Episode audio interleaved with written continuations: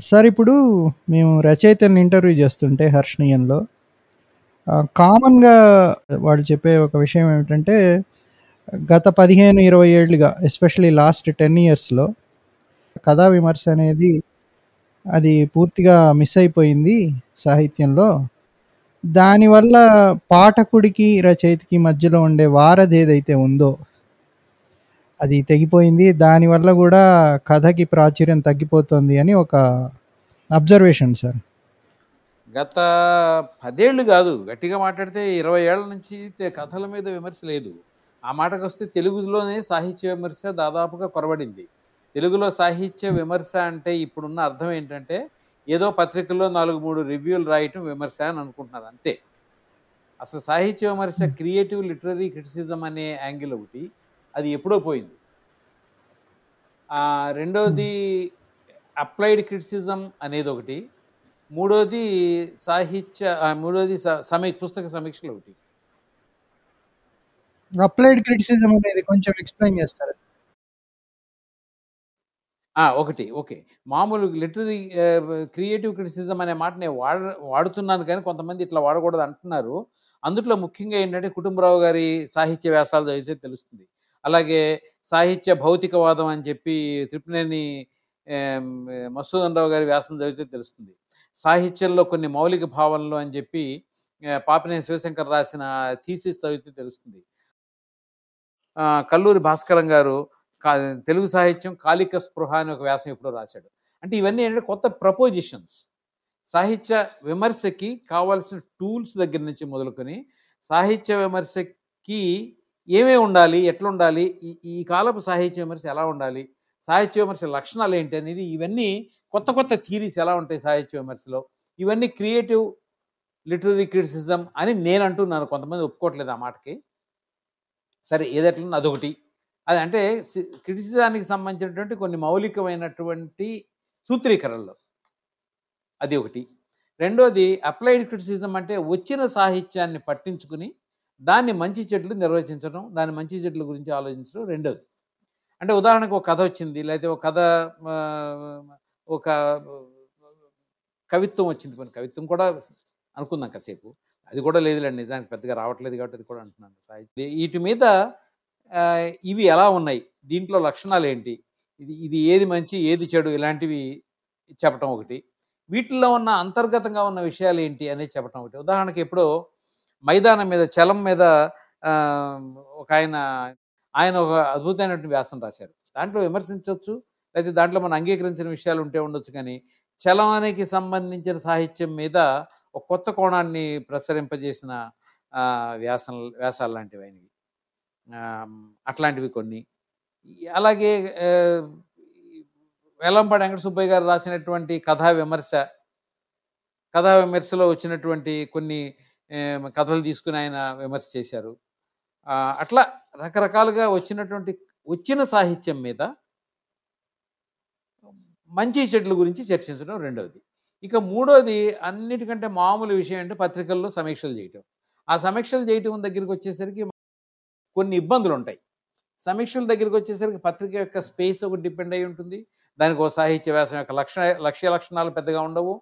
తర్వాత ఏదైనా పుస్తకం తీసుకుని మావాడు మనవాడైతే భుజం చరిచేయటం, మనవాడు కాకపోతే తిట్టడం. ఇంతవరకే పరిమితం అయ్యి ఉంటున్నాయి. వీటన్నిటికంటే కూడా సాహిత్య సమీక్షలకి స్పేస్ అనేది తర్వాత విస్తృతంగా చర్చించడానికి అవకాశం లేనితనం అనేది ఒకటుంటుంది.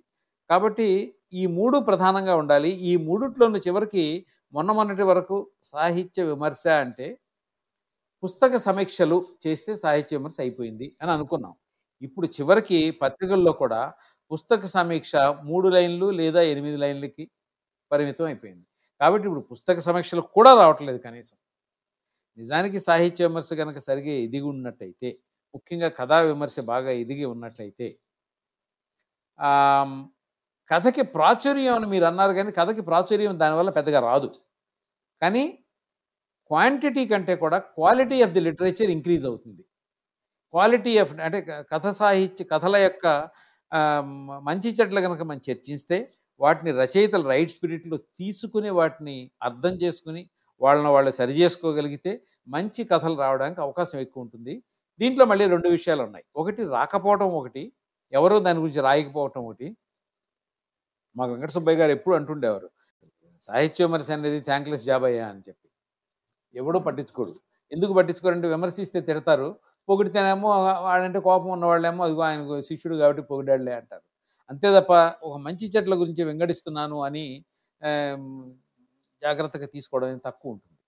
నిజానికి అట్లా సాహిత్య విమర్శ కనుక కథా సాహిత్య విమర్శ వచ్చి ఉన్నట్లయితే అట్లాగే రచయితలు కూడా దాన్ని కొంచెం ఎప్పుడన్నా ఒక్కసారి ఒక పొరపాటున ఒకే ఎప్పుడన్నా ఒక మంచి కథ గురించి వచ్చి దీంట్లో ఈ కథ అంతా బాగుంది దీంట్లో చిన్న ఈ లోపం ఉందని చెప్తే చాలు.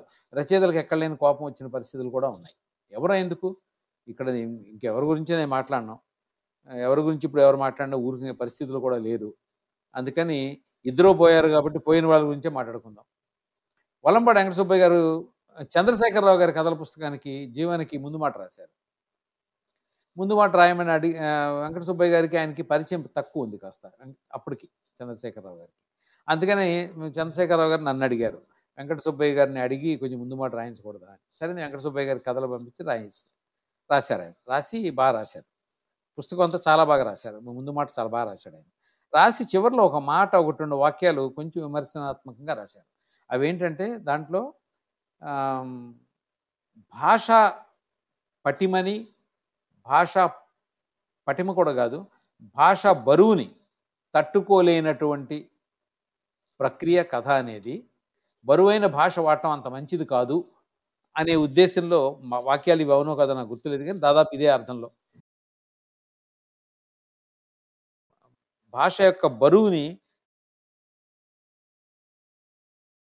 తట్టుకోగలిగిన ప్రక్రియ కాదు కథ అనేది అని రాసి దీంట్లో ఇది కనుక ఆయన పరిష్కరించుకోవాల్సి ఉంది అని రాశారు. రాసిన చంద్రశేఖరరావు గారు చాలా బాధపడ్డాడు. చెప్పాను. నేను బాధపడక్కర్లేదండి. ఆయన ఒక మంచి అబ్జర్వేషన్ చేశారు.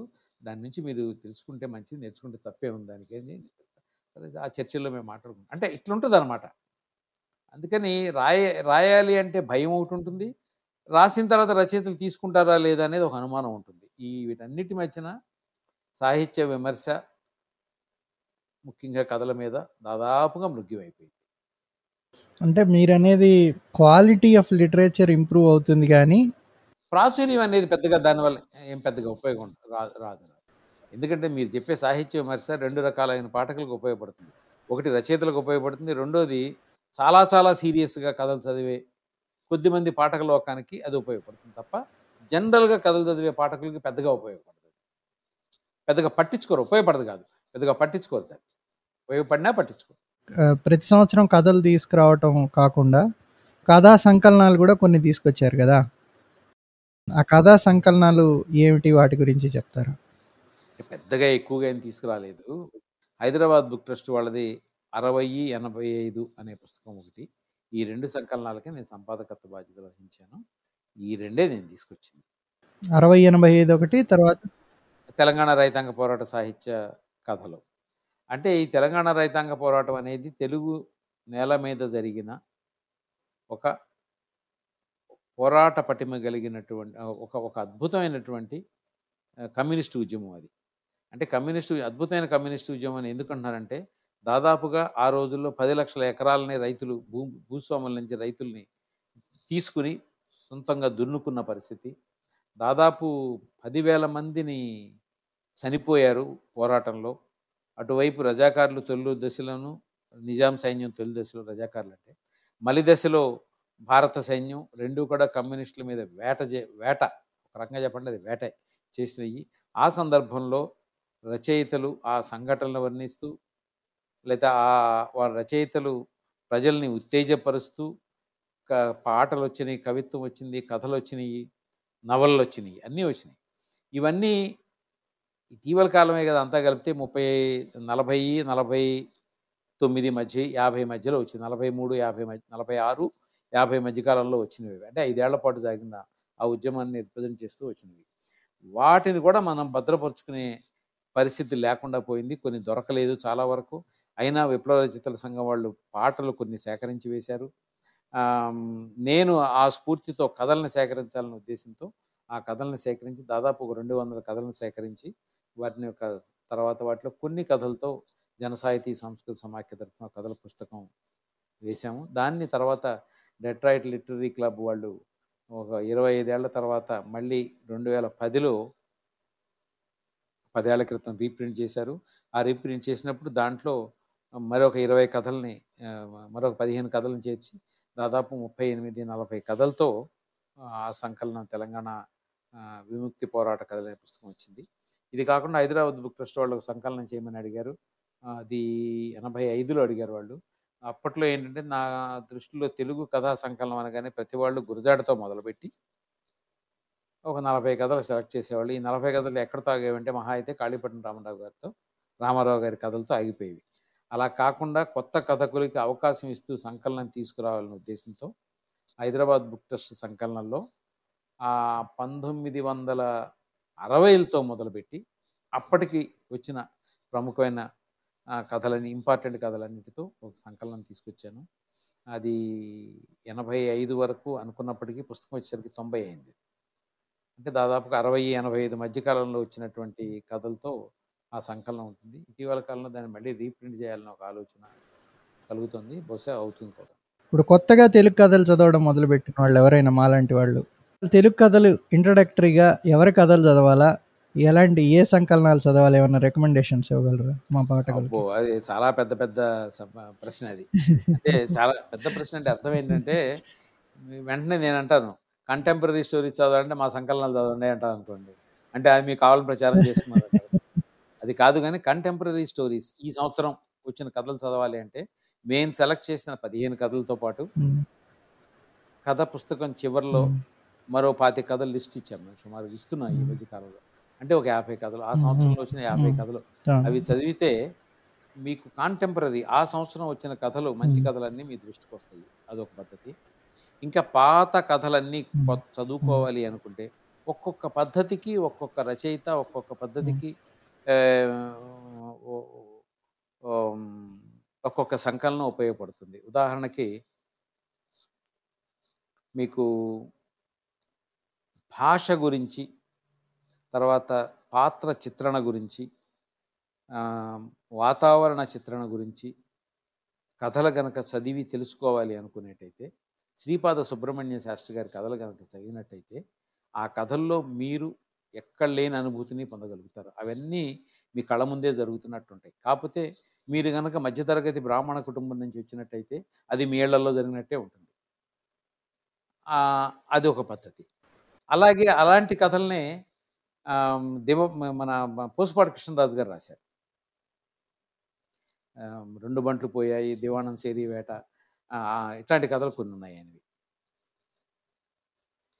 ఆయన కూడా ఇది మధ్యతరగతి బ్రాహ్మణ కుటుంబాలకు సంబంధించిన రిఫ్లెక్షన్ వర్ణన అవన్నీ ఉంటే ఆ దాంట్లో ఉత్తరాంధ్ర ప్రాంతపు రాజుల జీవితాలు రాజుల లోగిళ్ళ గురించినటువంటి వర్ణన చిత్రణ పాత్ర చిత్రణ ఇవన్నీ ఉంటాయి. ఇది ఒక పద్ధతి. అలాగే వేటకు సంబంధించిన కథలు కనుక మీరు చదవాలని ఇంట్రెస్ట్ ఉన్నట్టయితే పతంజలి గారు రాసిన వేట కథలు కానీ లేకపోతే అల్లం శాస్త్రిరావు గారు రాసిన కథలు కానీ చదవాల్సి వస్తుంది. అవి చాలా అసలు ఎంత ఉత్సు ఉత్సుకత రేకిస్తాయంటే దాంతో చదువుతుంటే మనం వేటలో ఇన్ని మెళుకువలు ఇన్ని విషయాలు ఉంటాయా అని తెలియటంతో పాటు దాని వెనకుండే విషాద గాథలు కూడా మనకు అర్థమవుతాయి. అట్లాగే హాస్య అలాగే వ్యంగ్య కథలు చదవాలి అంటే ముఖ్యంగా పతంజలి గారిని చదివిన తర్వాతే ఎవరైనా చదవాలి. అంత అద్భుతమైన వ్యంగ్య కథల్ని పలికించిన వాళ్ళు ముగ్గురు ఉన్నారు నాకు తెలిసి. ఒకటి పతంజలి గారు ఈ మధ్య కాలంలో. రెండవది నందిగం కృష్ణారావు అనే సాక్షి అనే పేరుతో రాసిన నందిగం కృష్ణారావు గారు. మూడు తోలేడి జగన్మోహన్ రావు వ్యంగ్య కథలు. ఈ ము వ్యంగ్య కథలు చదవాలంటే ఈ ముగ్గురిని చదవాలి. ఏ తర్వాత కొంచెం యాబ్స్ట్రాక్ట్ స్టోరీస్ అంటే ఇష్టమైన కథలు చదవాలి అంటే అంటే కథలో విషయం ఉంటుంది. యాబ్స్ట్రాక్ట్నెస్ కూడా ఉంటుంది అట్ ది సేమ్ టైం అంటే నువ్వు క- నువ్వు ఆలోచిస్తే తప్ప ఒక పరిణతి చెందిన రీడర్ తప్ప మామూలు రీడర్ దాన్ని అర్థం చేసుకోలేడు ఒక్కొక్కసారి. తిరుపుర కథలు చదవాల్సి వస్తుంది. అలాగే హ్యూమన్ రిలేషన్స్ మీద ఒక మానవవాద దృక్పథాన్ని లేకపోతే ఒక మానవుడి అంత మనిషి అంతరంగ అంతర్లోకాలని ఆవిష్కరగలిగి ఆవిష్కరించగలిగిన శక్తి ఉన్న రచయిత తిలక్. తిలక్ కథలు. అట్లాగే చాసో కథలు.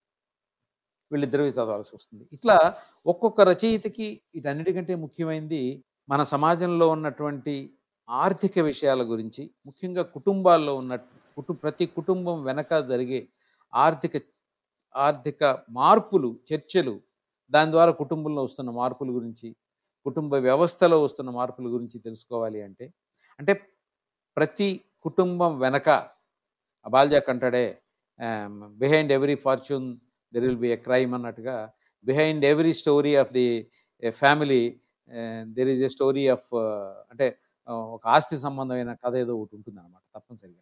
ఇవి తెలుసుకోవాలి అంటే కొడవటి గంటి కుటుంబరావు గారి కథలు చెప్పాల్సి వస్తుంది. ఇట్లా ఒక భాషకు సంబంధించిన సాంద్రతతో కూడిన కథలు ఎట్లా రాయొచ్చు తెలుసుకోవాలి అంటే చంద్రశేఖరరావు గారి కథలు చదవాల్సి వస్తుంది. ఇలా ఒక్కొక్క రచయిత ఒక్కొక్క విషయాల పట్ల ఒక్కొక్క పద్ధతిలో కథలు రాశారు. కాబట్టి ఒక్క కథ అంటూ నేను చెప్పలేను. సంకలనాలుగా తీసుకుంటే మాత్రం మీరు చెప్పుకోదగినవి ప్రధానమైనవి కొన్ని సంకలనాలు ఉన్నాయి ఒకటి హైదరాబాద్ బుక్ ట్రస్ట్ సంకలనం నేను ఎడిట్ చేసిన ఇక్కడ దొరికితే తెలుగు కథ అరవై ఎనభై ఐదు. అది చూడండి. బంగారు కథలని వాకాడు పాండురంగారావు గారు ఎడిట్ చేసిన సంకలనం చూడండి. అలాగే పురాణం సుబ్రహ్మణ్య శర్మ వాకాడు పాండురంగారావు గారే ఎడిట్ చేసింది. నేషనల్ బుక్ ట్రస్ట్ వాళ్ళు అది చేశారు అది. దాని పేరు చెప్తాను. ఆదాన్ ప్రధాన్ శీర్షిక కింద వచ్చింది. ఆ పుస్తకం కానీ అదొకటి. తర్వాత ఈయన మన తాళ్ళూరు నాగేశ్వరరావు గారు నూట పదహారులోనే పుస్తకం వేశారు. ఆ సంకలనం కానీ అలాగే మధురాంతకం రాజారాం గారు సంకలనం చేసినటువంటి తొలినాటి తెలుగు కథలు దశాబ్ది తెలుగు కథల పుస్తకాలు ఇవన్నీ కూడా ఒక ఒక రకంగా తెలుగు కథని పరిపుష్టం చేసినటువంటి తెలుగు కథా సాహిత్య మొత్తాన్ని పరిపుష్టం చేసిన కథలన్నీ ఆ సంకలనంలో ఉన్నాయి. కాబట్టి ఇవి చదివితే ఒక వందేళ్ళ తెలుగు సామాజిక జీవితం మనకు అర్థమవుతుంది. అది. సరే గురజారప్పారావు గారి కథలు ఎలాగో ఉన్నాయి. అవి కాకుండా నేను చెప్పింది.